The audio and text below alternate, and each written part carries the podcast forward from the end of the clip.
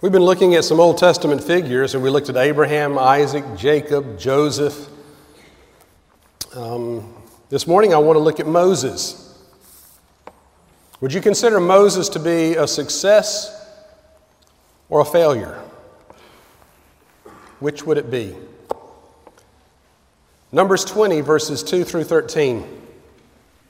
I think I'll start reading in verse 1 to kind of get a a context, a running start. Exodus, I mean, sorry, Numbers uh, chapter 20, verse 1. The people of Israel and the whole congregation came into the wilderness of Zin in the first month, and the people stayed in Kadesh, and Miriam, who's Miriam?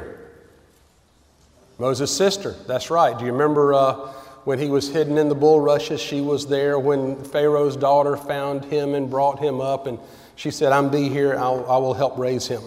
So Miriam raised her younger brother Moses. Mo- Miriam died there and was buried there. Now there was no water for the congregation. And they assembled themselves together against Moses and against Aaron. And the people contended with Moses and said, Would that we had died when our brethren died before the Lord.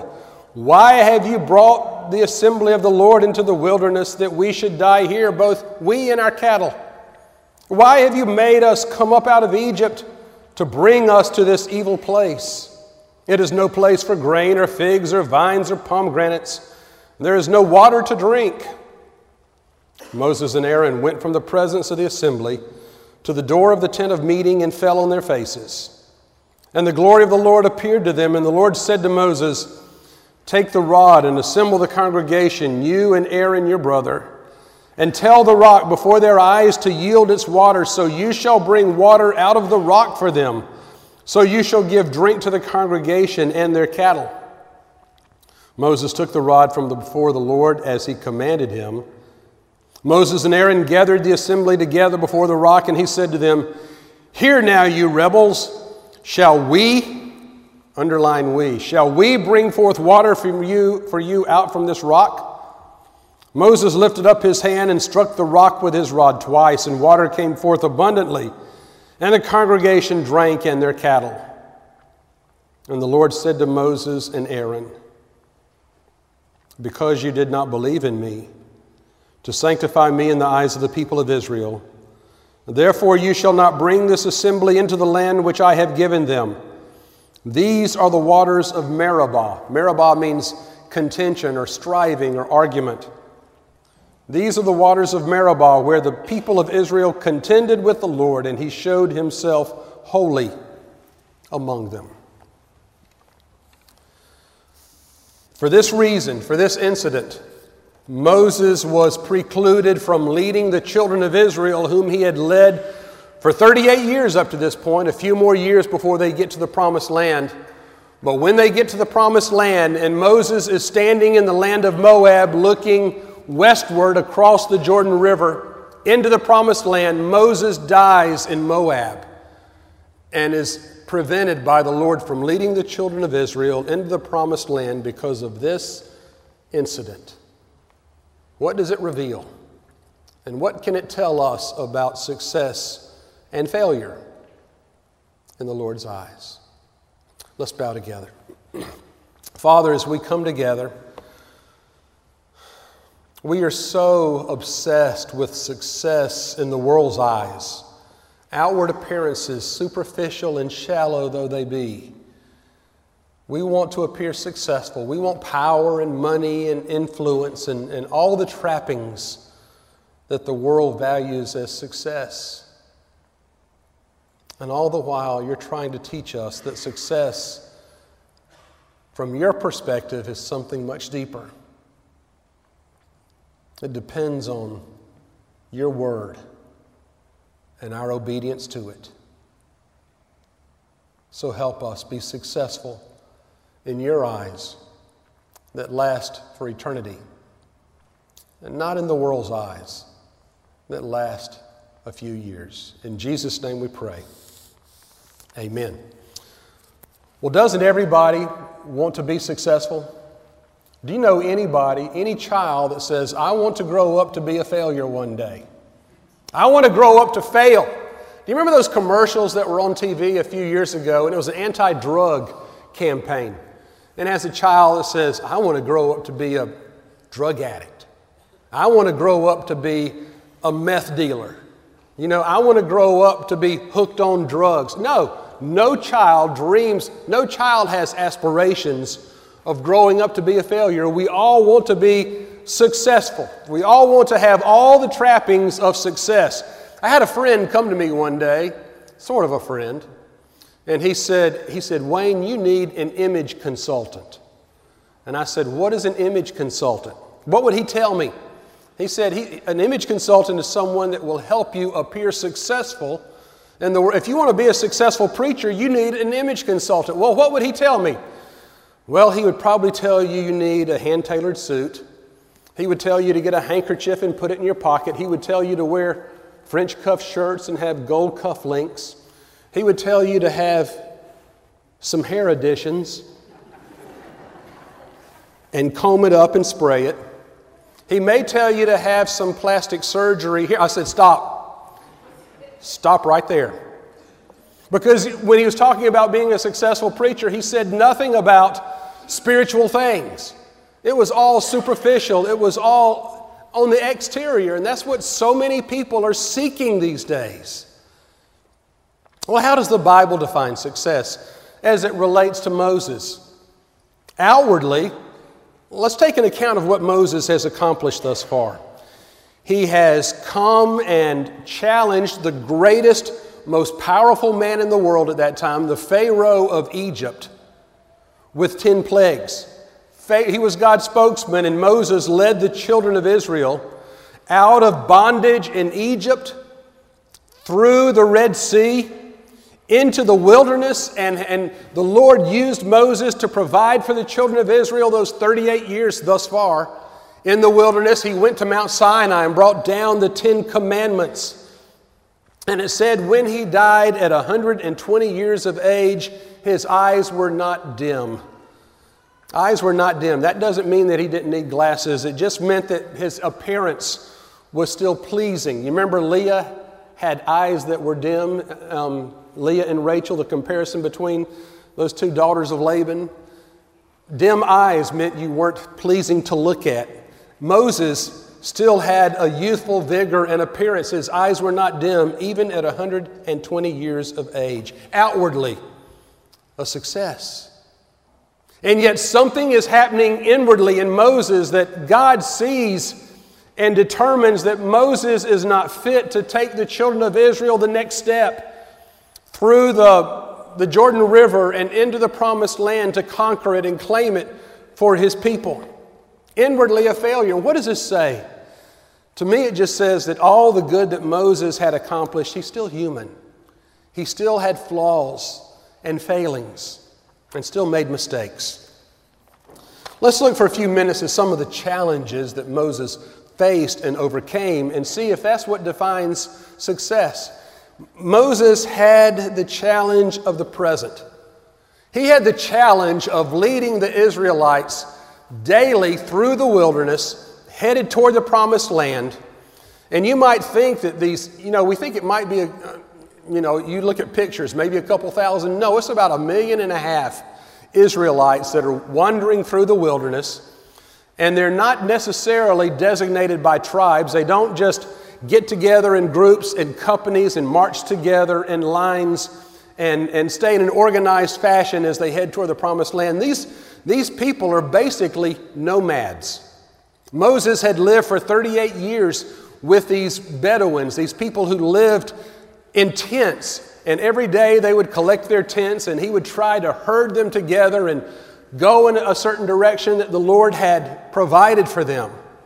But they are basically in disarray, and Moses is doing all he can to keep them together and moving in the same direction.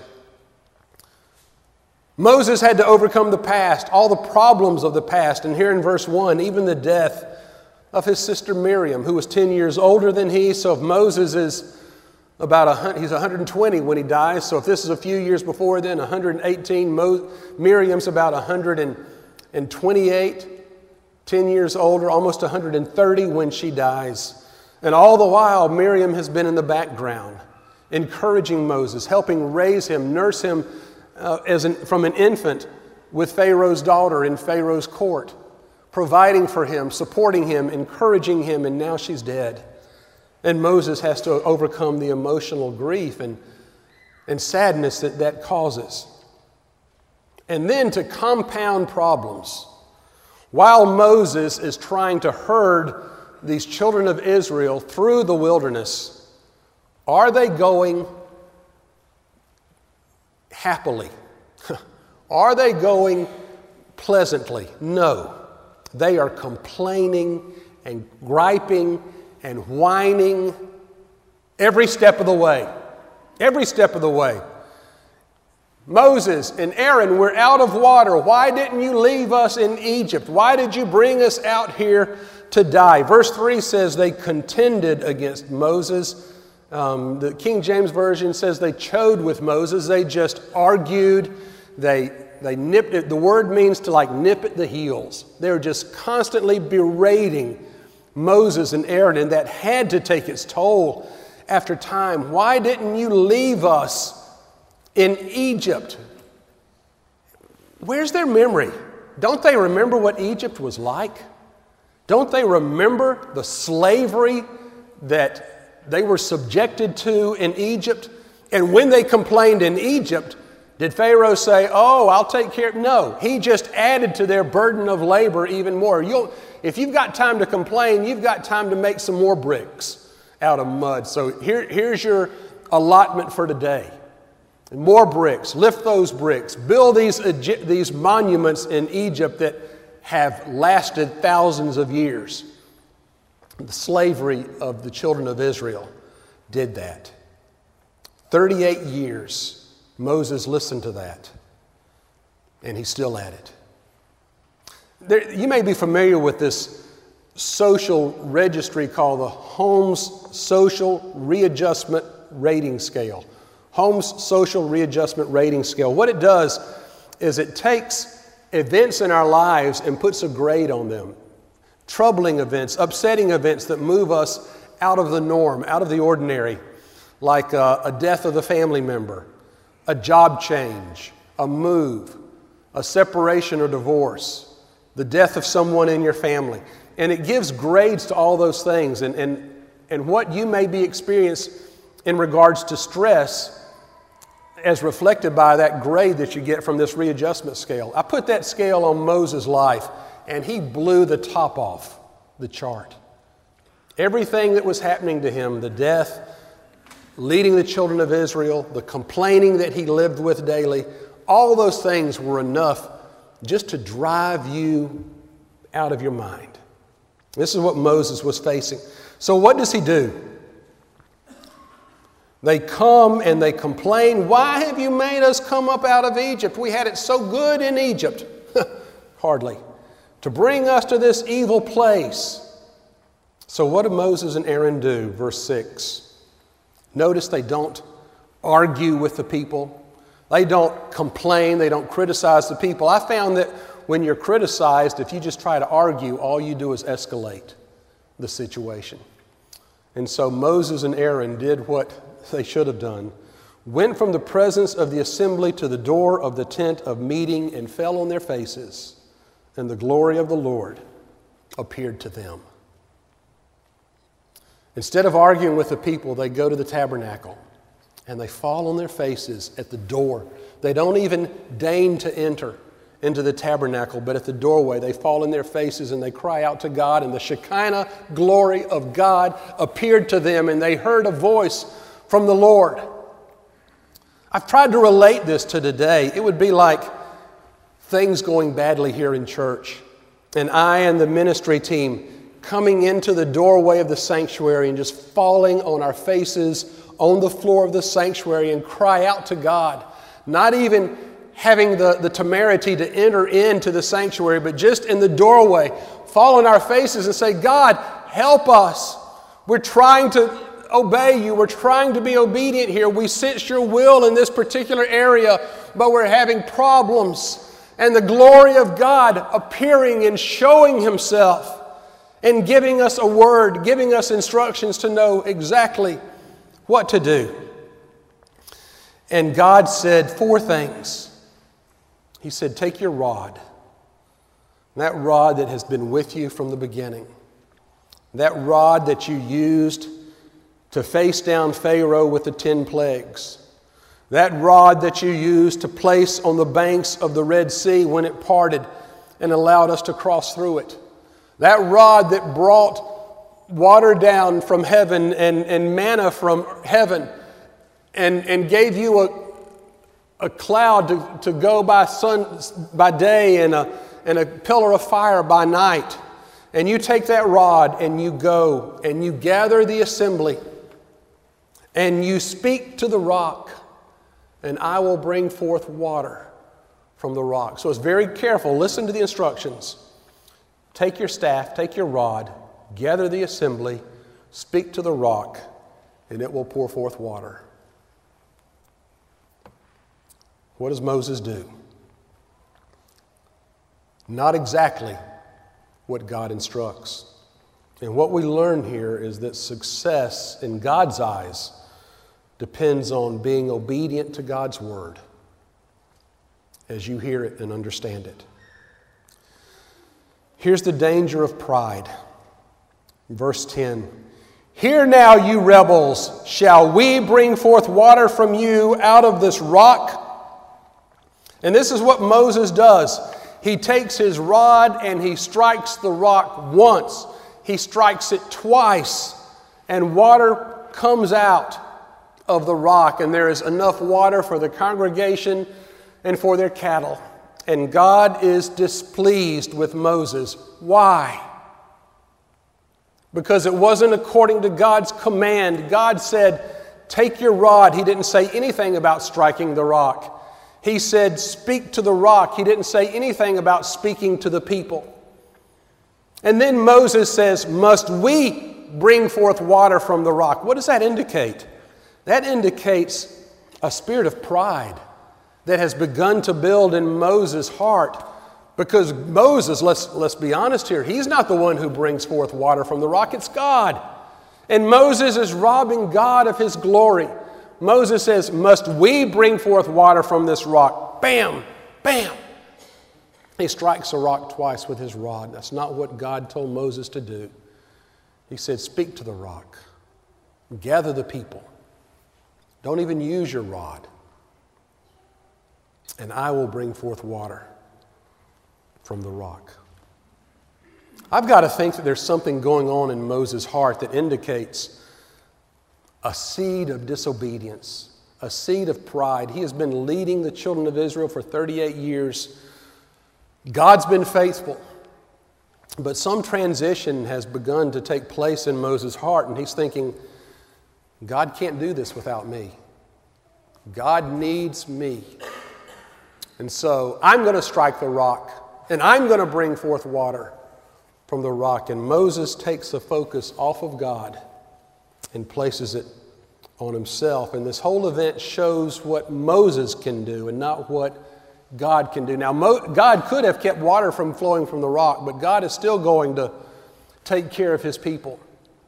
And it just shows that oftentimes God, what's the word? He strikes a mighty lick with a crooked stick. He still works through fallible people like preachers to accomplish his purpose. But he's not pleased with the process. Outwardly, Moses has all the trappings of success. Outwardly, there's this, this great miracle that takes place, and water's coming out of a rock. But inwardly, God says, Why did you not believe in me to sanctify me, to make me holy in the face of the people? Why did you not give me the credit, Moses? But you robbed me and kept it for yourself. Outwardly successful, but an inward failure. In July the 17th, 1981, if you were alive, July 17, 1981, you remember the Hyatt Regency in Kansas City, Missouri.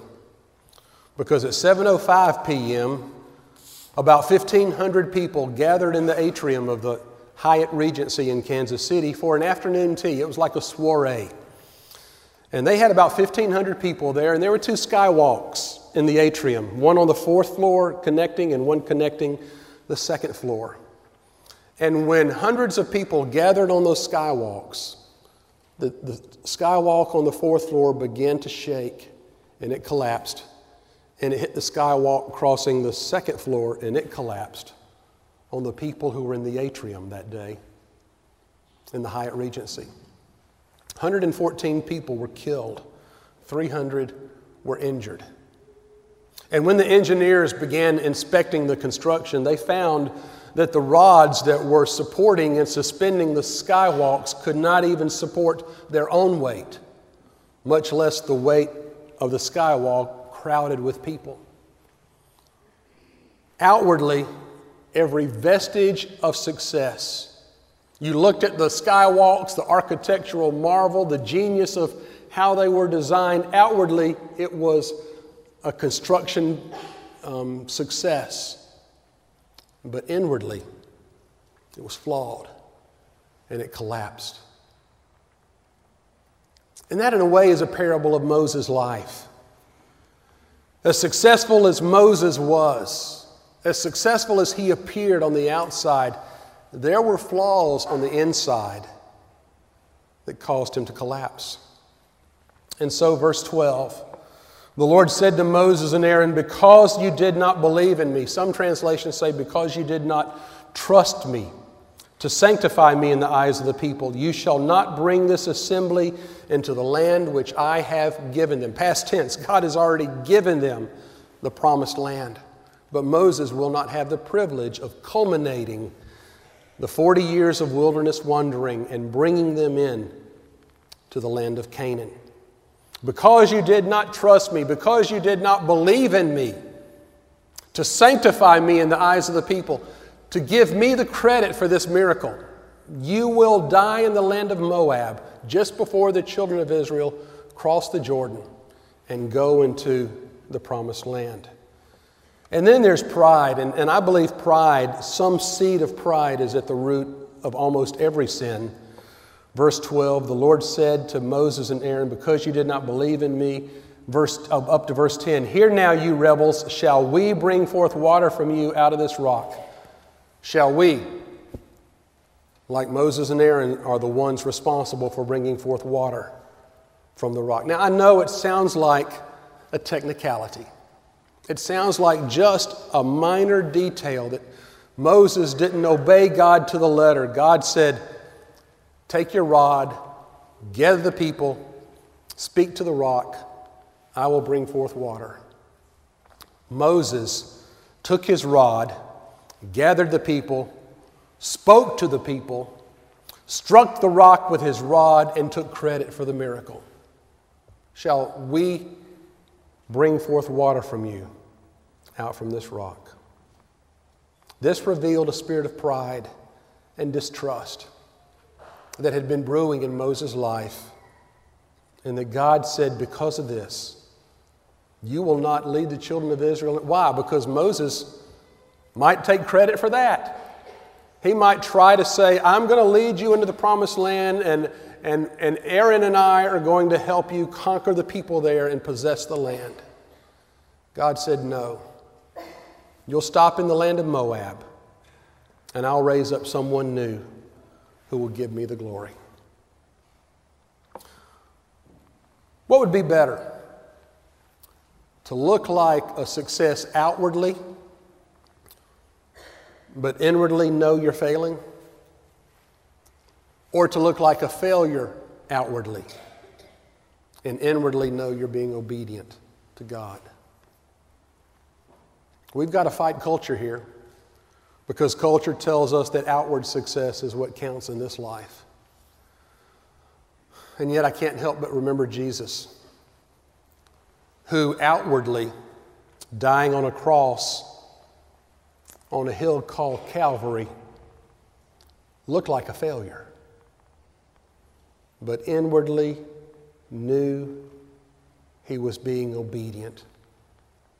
And his final words whispered to his father were, it is finished.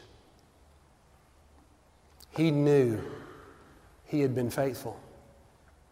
even though outwardly it looked like the greatest failure of all time. It was, in reality, the greatest success of all time because his death on the cross meant that you and I could be forgiven of our sins. So, what does this lesson from Moses tell us? And I know I can't really distill the life of Moses down into 13 verses because Exodus through Deuteronomy is basically the life of Moses. But what do we learn?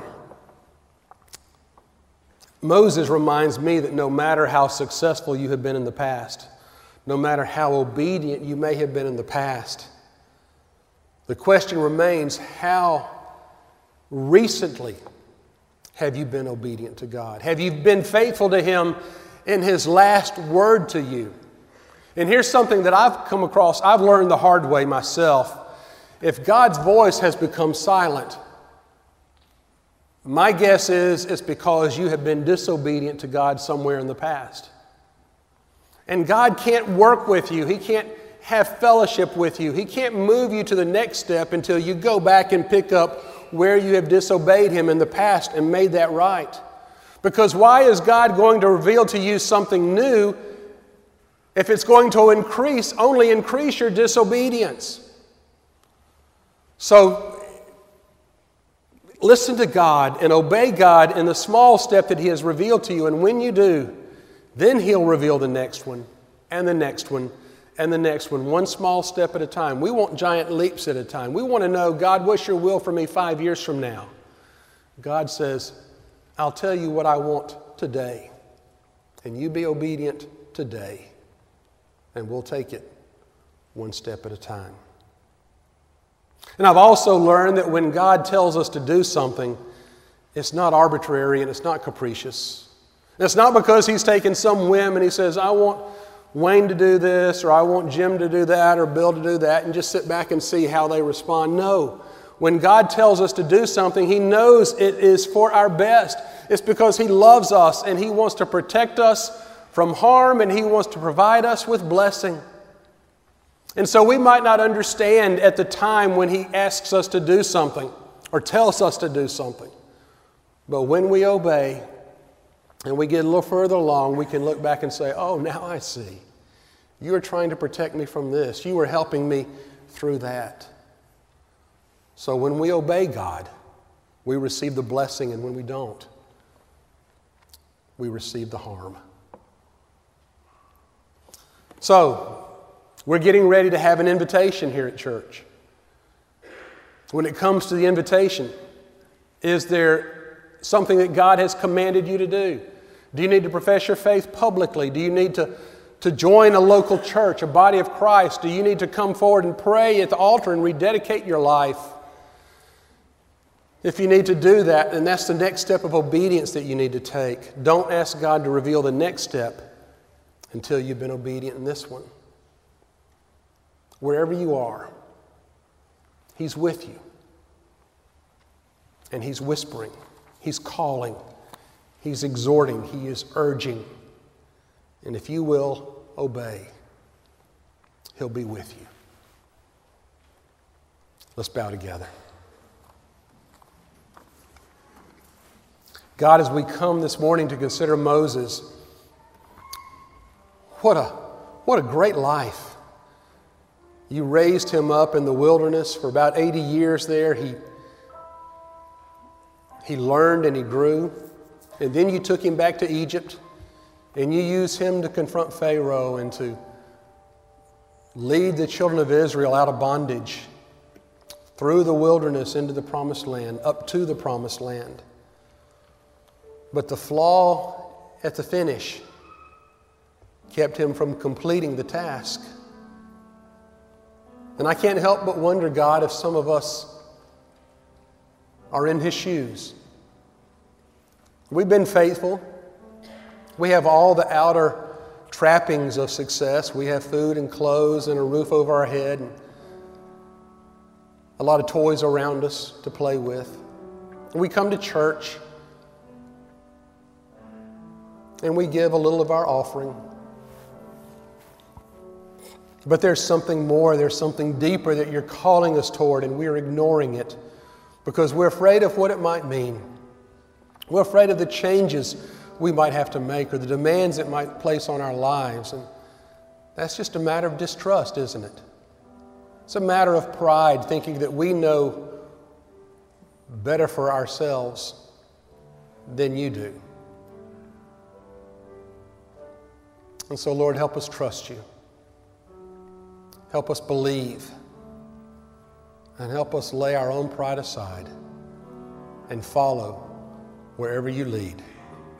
In Jesus' name we pray. Amen.